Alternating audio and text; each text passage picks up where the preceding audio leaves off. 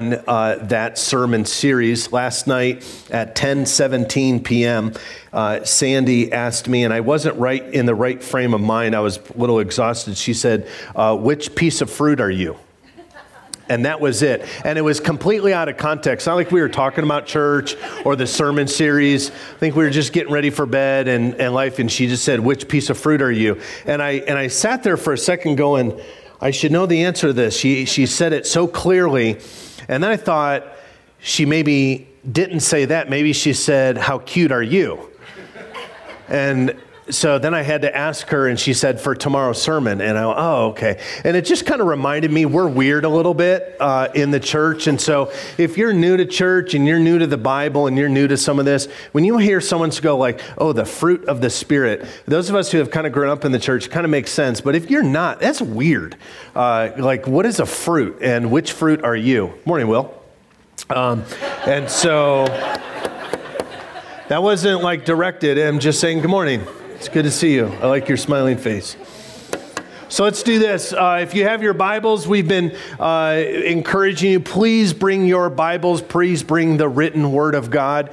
Uh, and uh, I would love for you to take that next step and start bringing your own Bibles. We have them in the chairs in front of you, but uh, having just been to Juarez last week and bringing my Bible, there's nothing like my highlighted scriptures and notes in my Bible. And occasionally I'll ask you to highlight or underline a word. And so uh, start doing that. Look for a notebook, bring that, and start taking notes and continuing to dive into this. Let's look at Galatians chapter 5, verses 22 and 23. The fruit of the Spirit is love, joy, peace, patience, kindness, goodness, faithfulness, this morning, gentleness, and self control. The last three fruits are special. They're not better, they're just special faithfulness, gentleness, and self control. I think these are last on the list because they really give us an idea of what a mature Christian begins to look like as the Spirit is kind of taking over. Remember, uh, week one, we talked about the fact that we have this earthly flesh in us and that there's a battle that's waged regularly. And sometimes, if we're willing to be honest with ourselves, that earthly flesh wins, and the Spirit of God, what He's doing, those fruits uh, aren't winning. Um, but uh, a mature Christian is starting to look like these last three fruits faithfulness, gentleness, and self control because we're able to then conquer the flesh and be filled with the Spirit within our lives. Robert Ringer, some of you know this name, this author's name. He wrote a book called this Looking Out for Number One. Have any of you ever heard of this? Been on the bestsellers list? The entire book is completely the opposite of what we're talking about this morning. So, this isn't a plug for this book. Um, this is talking about gentleness in our life. And that entire book essentially said this look out for yourself and put yourself first. Do everything you can to just think about you and make sure you are always number one. And about 16 months later, he wrote another book called Winning Through Intimidation. An interesting uh, title, and we might snicker at it even in the church. But you know, and I know, that if you were to go outside of these walls back into culture, secular culture, this is the message. This isn't abnormal. We see it as abnormal because we're in the church. We, we, some of us know the scriptures that say, put others first, serve others first, think about others first. But this is our culture. These are best selling books. Not necessarily uh, the best practice for a Christ follower, but certainly common and popular in our world.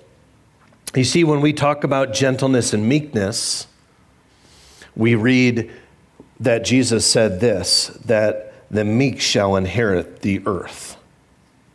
The gentle or the meek shall inherit the earth. And then we also read about gentleness being a part of the fruit of the Spirit. And so we're kind of wrestling with what is this gentleness? What does it mean to our lives? How do we apply it to our lives? And so that's what we want to do this morning is kind of unpack this gentleness. The Greeks understood immediately what Jesus was saying because they knew well the teachings of Aristotle. Now, this is important for us. Sometimes we can only look at the scriptures, read those, and make our own assumptions the reality is they were written to a very specific group of people uh, in a very specific time with a lot going on in culture. And so if we don't expand our view of reading the scriptures expand that to really understanding what was really going on when they received this letter we might miss it. It would be uh, the equivalent if you received a letter shortly after 9-11 and it had the context of 9 11 and, and the heart behind 9 11 and the, the misery and the pain and the fear associated with 9 11. Well, if you just read the letter by itself without knowing the context of when it was received, you might miss something. It's the same thing with these folks who received this letter and Aristotle, who said that there is this virtue was the mean between the two extremes. And I'm going to explain this to you. Aristotle would teach that in the middle of rage, which is one extreme, or indifference, would be gentleness of the spirit. That's what he taught. That's what he suggested to the people. And then he would also illustrate it with Socrates. Some of you know the story of Socrates from middle school and high school. Some of you is a really long time ago. Socrates, even though he drank the poison, you guys remember the story? If, if you have no idea who Socrates is and you have no idea the story, you have Google assignment today. So just Google it and you can read the entire story. It's, it's fascinating. But Socrates drank the poison and that he wasn't raging against authorities and he wasn't indifferent as he stood before the council. Instead, he was dying. And in his dying, he was speaking truth with clarity, with a calmness and a conviction, and with a gentleness and a meekness in his life. This is how the listeners that received Jesus' words would have interpreted gentleness this word used. And so it just opens up a whole new story of how a letter is received. For us today, this fruit of gentleness has a whole host of words attached to it that translators have used to convey its meaning moderation, humility, forbearance, courtesy, considerateness, meekness, and kindness we, if we look at Jesus, we see how he dealt with sinners. And we're glad that we see this because this is how he deals with us, these despised sinners of the day. And Zacchaeus was a hated tax collector. Remember the story? Sometimes we can, again, we just read these stories and move on. He was not liked. Again, I don't know why, but often with biblical characters, I picture them short and stumpy, but he might have been super tall and lanky for whatever reason that just comes to mind.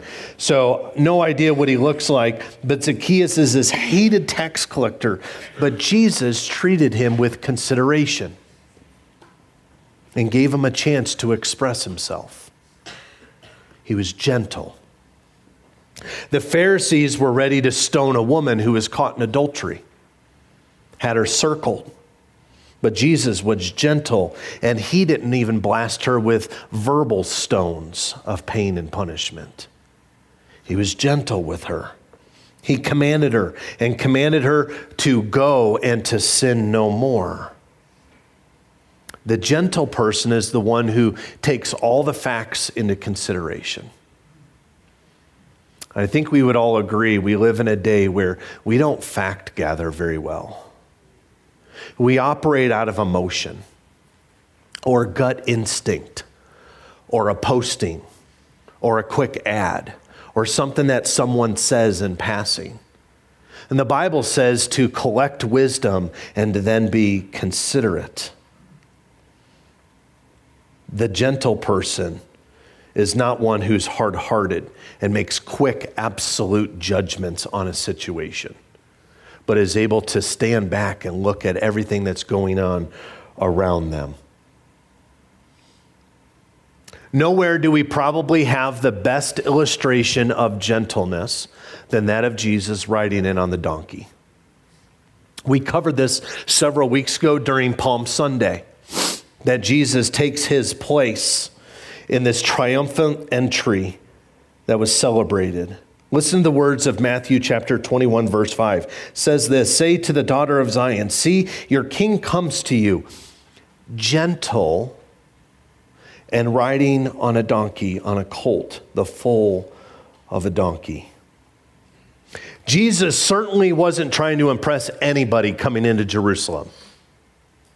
He wasn't looking for wows. He wasn't looking for accolades. He was just looking to be gentle.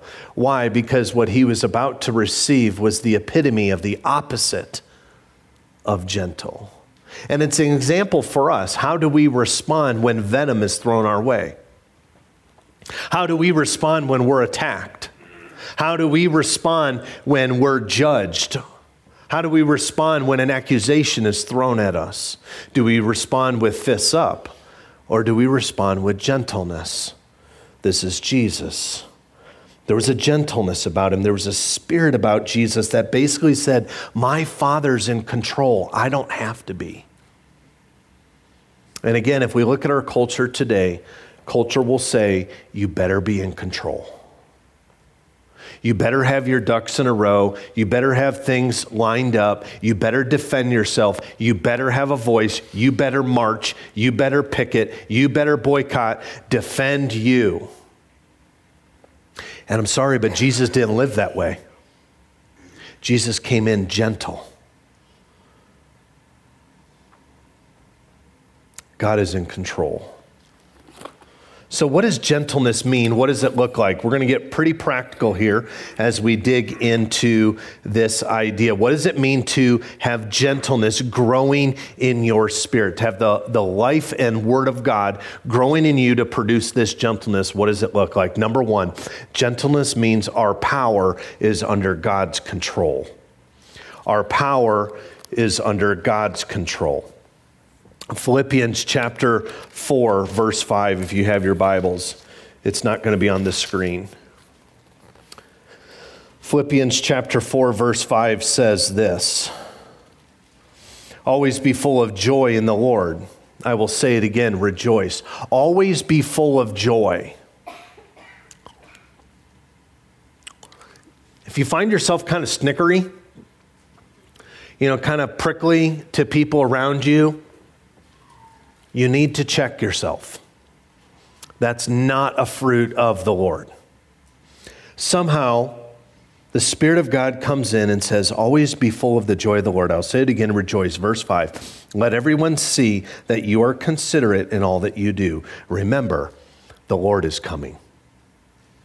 And when we are walking in the fruit of gentleness, we have the power to be considerate to those around us.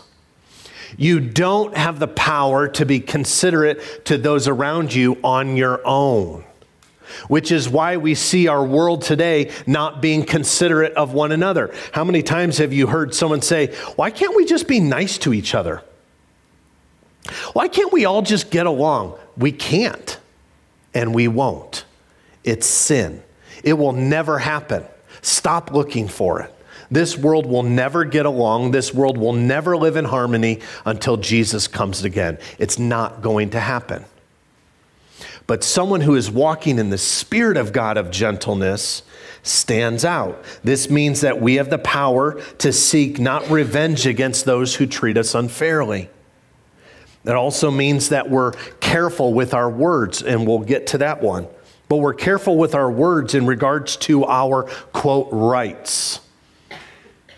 We live in such a right dominated culture, at least in America. And we need to be careful with that because it's not shown in the scriptures. The verse tells us, do this because the Lord is coming. Our perspective and our power of consideration of others is rooted in the Lord is coming. It's not rooted in tomorrow will be better than today. It's not rooted in if we elect this person, life's going to get better. It's not rooted in if, if my industry gets better wages, life's just going to be better. It's not. And we can become so distracted with those things. Our hope and our driving force is that Jesus is coming again. That's our hope. That's our foundation. And gentleness comes with that. Number two, gentleness means our priorities are under God's control. Turn with me uh, two pages uh, prior to this in Philippians chapter 2, verse 4. Don't be selfish, verse 3. Don't live to make a good impression on others. Be humble, thinking of others as better than yourself. Don't think only about your own affairs, but be interested in others too, what they are doing.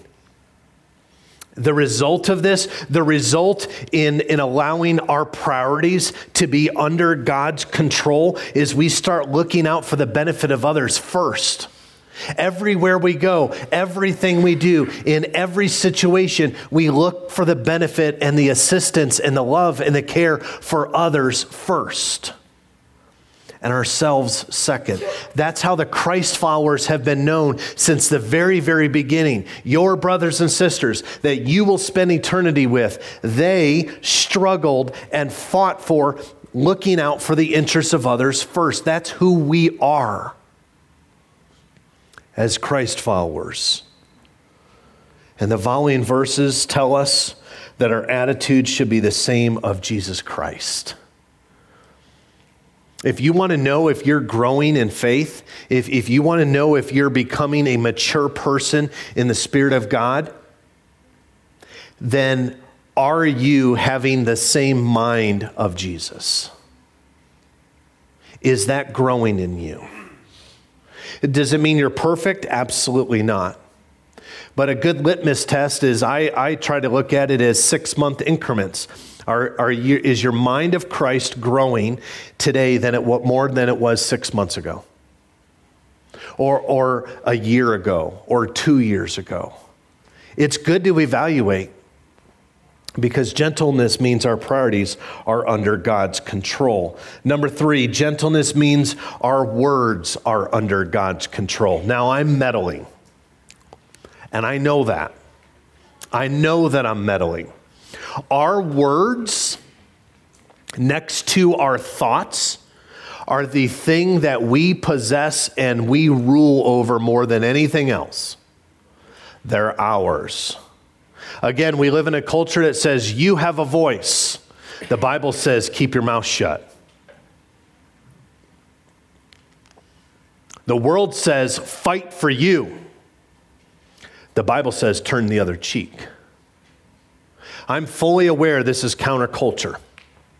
But someone who is walking in the Spirit of God and the fruit of gentleness that's coming up controls what comes out of their mouth. I can admit to you and, and confess to you this has not always been the case in my life. But the Lord has grown this in me, and He still has a long way to go. Because what comes out of my mouth often is not pleasing to Him. Either what is said, how is said, the tone, the, the volume, the, the sarcasm behind it, it's not pleasing to him, and it needs to be. It needs to be under his authority. Proverbs chapter 15, verse 4 says this Gentle words bring life and health. A deceitful tongue crushes the spirit. Let me ask you if you've been the recipient a deceitful, of a deceitful tongue that has crushed your spirit. It's awful. It's awful to receive words that crush our spirits. Some of you have been young kids. You're older now, but you can remember words that were spoken to you that crushed your spirit. You can probably also remember words that were given to you that gave you life. The Bible says we do one or the other. That there isn't a lukewarmness to our words and that every word matters. And you know, it isn't the things that go in one ear and out the other. Those aren't the things that damage us. It's the things that go in one ear, get all mixed up, bounce around in our heads and in our hearts and stay. Those are the ones that cause our problems. Our words must be under God's control if gentleness is going to be grown in us.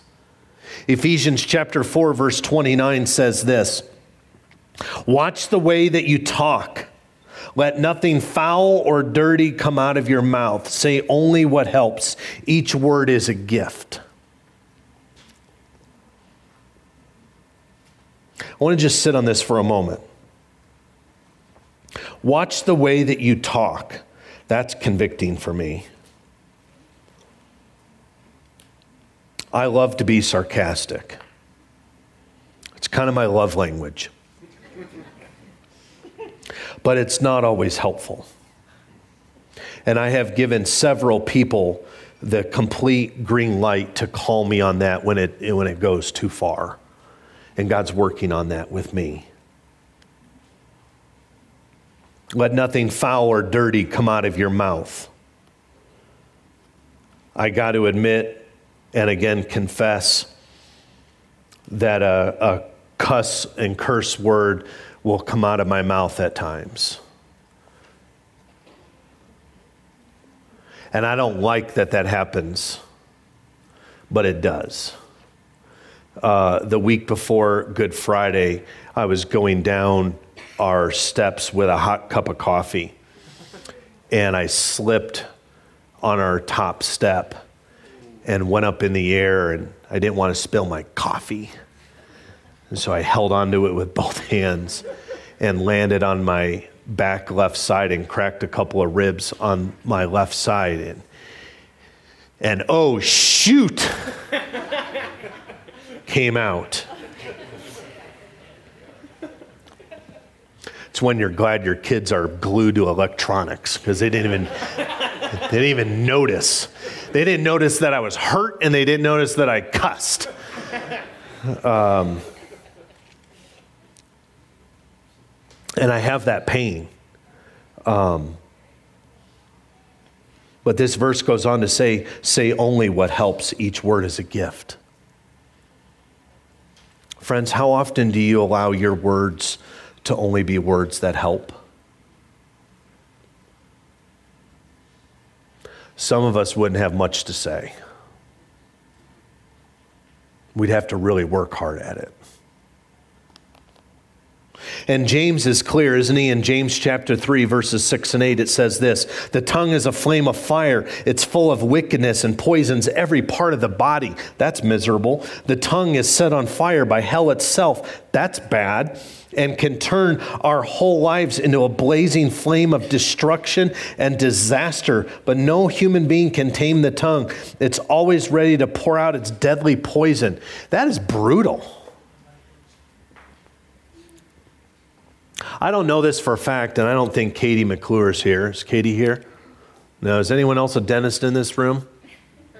Okay. My non scientific uh, findings have been the mouth is the most disgusting place in the world, next to feet. I'm not a fan of feet either. But the mouth, you know, my kids will sometimes say, Can you see if my tonsils are swollen? I think that is the most grotesque thing to look at with a flashlight the mouth. Like every living organism is like camping out in there. It's, I, don't, I don't even know how we kiss. It's just disgusting. That is not in the sermon. That is purely from the Lord.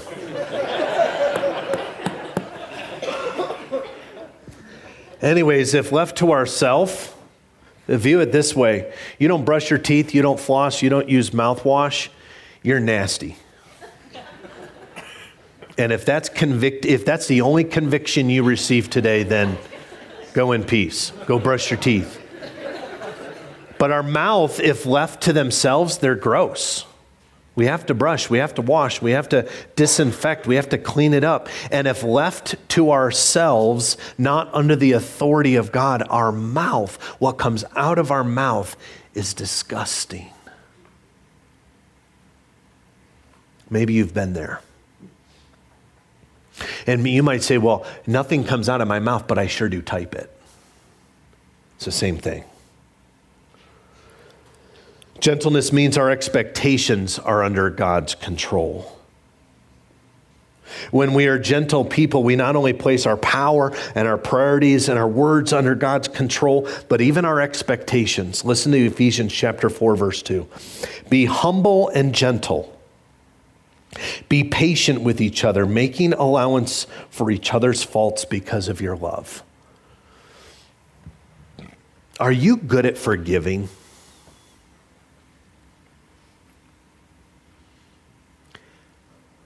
I have not always been good at forgiving. That has had to be something that the Lord has grown in me. I'm not saying like someone bumps into you and they go, oh, sorry about that. And you're like, hey, no problem. I'm talking about someone physically hurts you, somebody emotionally or mentally hurts you on purpose, somebody sexually hurts you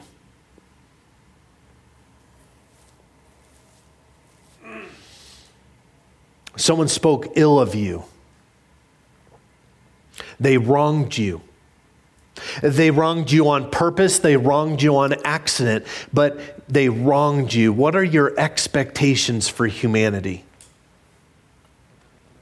People will ask me all the time, hey, how's church going? I'm like, ah, it's church. There's people still there. You know that. You're one of them. I'm one of them we will wrong each other. We will hurt each other. We will let each other down. What are your expectations for people?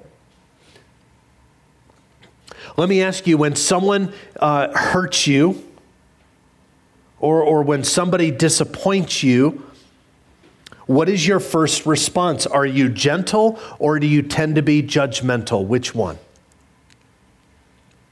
When you get hurt, and you know exactly the kind of hurt that I'm talking about. You're backed into a corner and you are hurt or you are disappointed. What is your natural first tendency? If it's gentleness and humbleness, the fruit of the Spirit is growing inside of you. If it's defensiveness and fight back and judgment and defensive, then that is the spirit of the flesh. It's that clear. Does that make you a horrible, terrible person? Not in any way. It just means that that fruit still needs to be nurtured and grown inside of you. If Christianity is anything, it's not people being perfect.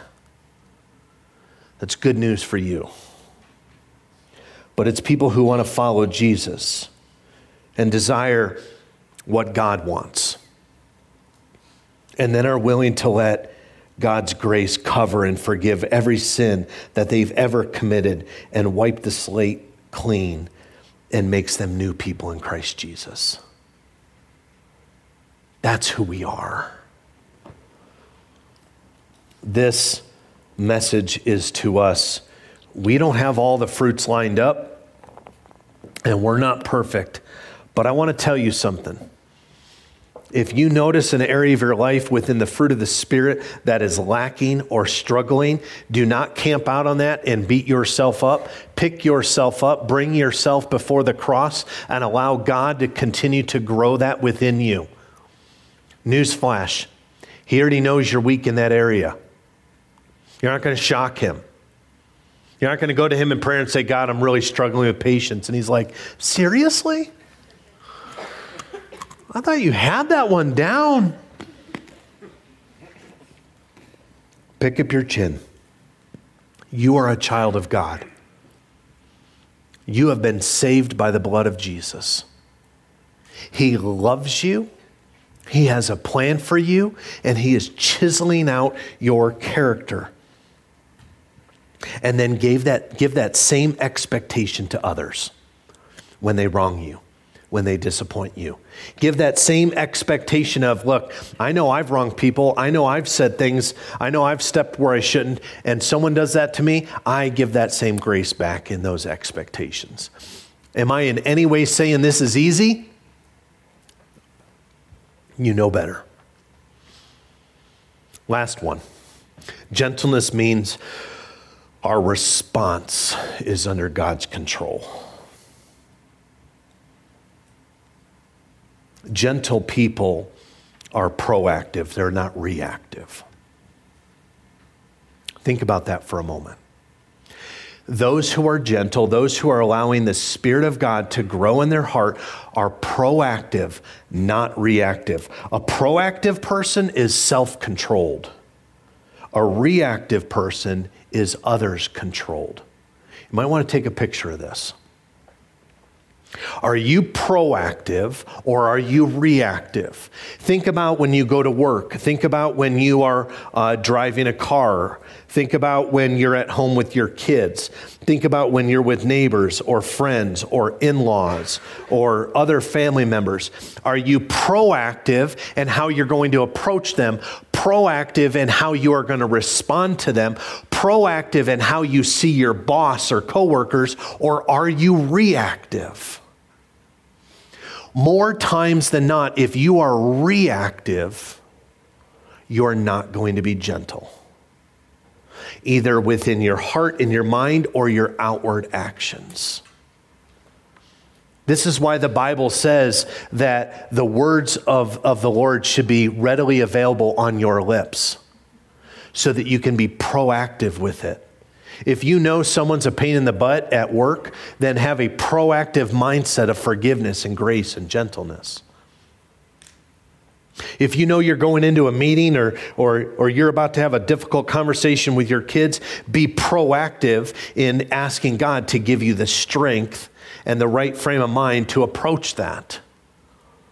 Reactive is just based on circumstances. And I would be willing to bet, again, non uh, scientific study, we live in a world that's reactive. We react to social media posts because it bugs us and we don't agree. Somebody says something in a restaurant or at a family gathering and we don't agree with it or it rubs us off and we react to it. And oftentimes it's not with gentleness, it's harsh. You see, at any given moment, at any given time, at any given situation, we swing one way or another self controlled or others controlled. One is the fruit of the Spirit of gentleness growing, the other is the desires of the flesh is ruling. Haven't we all said on one occasion or another, You make me so mad? Or at least we've thought it. You probably thought it this morning or last night or sometime this week. Your spouse, your kids, a coworker, a neighbor drives you nuts. You make me so mad. A gentle person is not controlled by the response of others, they're God controlled. So I want to help you with that. And this comes from years of doing it wrong. How do you become a proactive person? This is what I want to give you the insight. You seek to understand and then to be understood. If you want to be proactive with your kids, if you want to be proactive with your spouse, if you want to be proactive with your neighbors, if you want to be proactive within your ministry, seek first to understand and then for you to be understood, not the other way around. We, we, live in a, we live in a time where we want to be heard. One of my twins, Seth, will often say, You're not listening. the other day when he said it, I said, You're right. Because I want to be heard.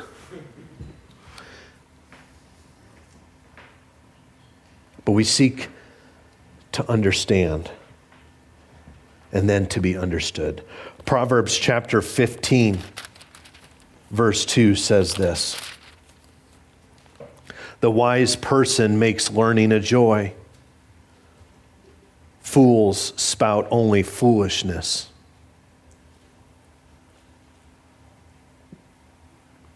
I found another verse. This has nothing to do with the sermon either, but I found it and I found it funny, and so I'd like to share that with you. Uh, Proverbs chapter 16, verse 32 says, It is better to be patient. I guess this is part of the sermon. It is better to be patient than powerful. It is better to have self control than to conquer a city. But the verse before that is what I want to share with you. Gray hair is a crown of glory, it is gained by living a godly life. Some of you are severely blessed in the Lord. It doesn't say anything about baldness, so I'm not, I'm still looking for there's only a few times where baldness is mentioned, and none of them are good. You see, sometimes we do this reverse. We want to be understood before we can understand. We, and we talked about this during our blueprint series when we looked at racism and uh, same sex attraction and abortion, and the list goes on. That, that our job is not to be heard and not to defend and not to be right, but to listen and understand first. This is gentleness. Did you know that nothing makes the kingdom of God more compelling to unbelievers than Christians who demonstrate the Spirit of God when they interact with them? It's not your words. It's not your fluid arguments. It's not all of your points so that you'll win the argument. It's you living the Spirit of God in front of them. That's what wins the hearts of the lost. Jesus said it this way Matthew chapter 5 verse 16 let your light shine before men in such a way that they may see your good works what works the fruit of the spirit and glorify your Father who is in heaven. A life characterized by love, joy, peace, patience, kindness, goodness, faithfulness, gentleness, and self control is powerful.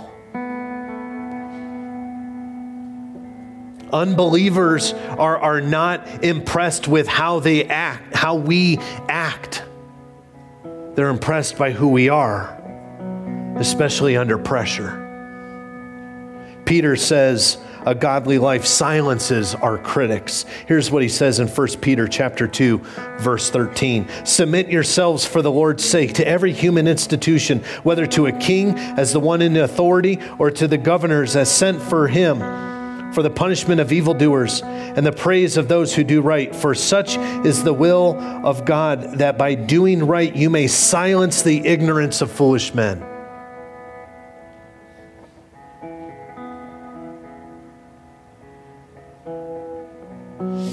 a life characterized by the fruit of the Spirit cannot go unnoticed. It is so right. It is so good. It stands out like, like a candle in a dark room. It sets you apart. And rightfully so, for you are a royal priesthood, a chosen nation part of God's family, adopted as sons and daughters. And for some people, it will make them uncomfortable and downright mad. But there will always be a handful that say, There's something different about your gentleness. What is it? Uh, there's something different about your peace. What is it? Uh, there's something different about how you love others. What is it? the fruit of the Spirit is, is grown and matured and cultivate it in our hearts so that we can give it away to the world around us. So that's gentleness.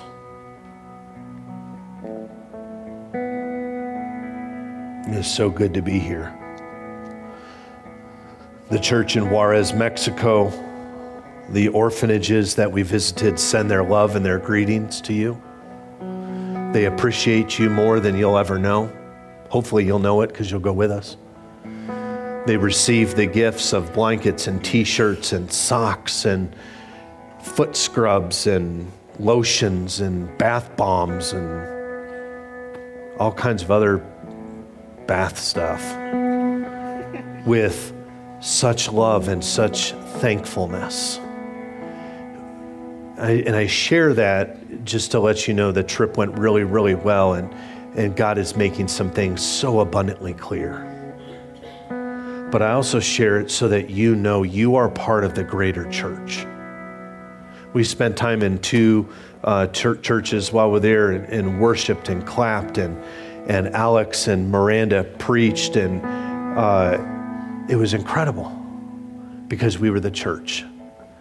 And so, as we go into this time of worship, as we continue our time, you join with that church. And you join with that church in Kenya. And you join with that church in Rwanda and Uganda. You join with uh, the church in, what is it, Pittsburgh, that uh, got shot up this last week that man will try and destroy what God is doing in temple and in synagogue and in tent and in mortar, but he cannot destroy what God is doing. And that's why we worship. So let's stand together and give God our praises. God, we love you. We praise you. We worship. We, we thank you for the gift of gentleness. We need it more in, in our day today. We, we need more of that. We need to take everything within our presence and submit that under your authority and under your control, and the result will be more of a gentle heart. So I pray that you would draw us into your presence this morning as we come to you in, in song and worship, that you would help us, uh, as Alicia said this morning during group prayer, that we would close our eyes on the world and, and walk into your presence. So help us to do that this morning as we close our time in worship. We pray all these things in Jesus Christ's name. Amen.